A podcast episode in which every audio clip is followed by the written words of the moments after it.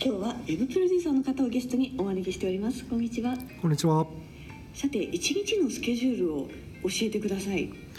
と大体10時出社しまして、うんと午前中は結構自分は重い仕事をやります。なるほどで午後はミーティングなんかを中心に大体7時ぐらいには帰りますね。一年のうちで一番楽しい時ってどんな時ですか？うん、大きなやっぱ機能をリリースしてなおかつそれがユーザーさんに喜んでその声が聞こえた時っていうのがやっぱり一番嬉しいですね。そうなんですね。お仕事してる時に一番ああこの仕事でよかったなって思う時ってどんな時ですか？やっぱりその先ほどと被っちゃいますがユーザーさんから直接声が聞けて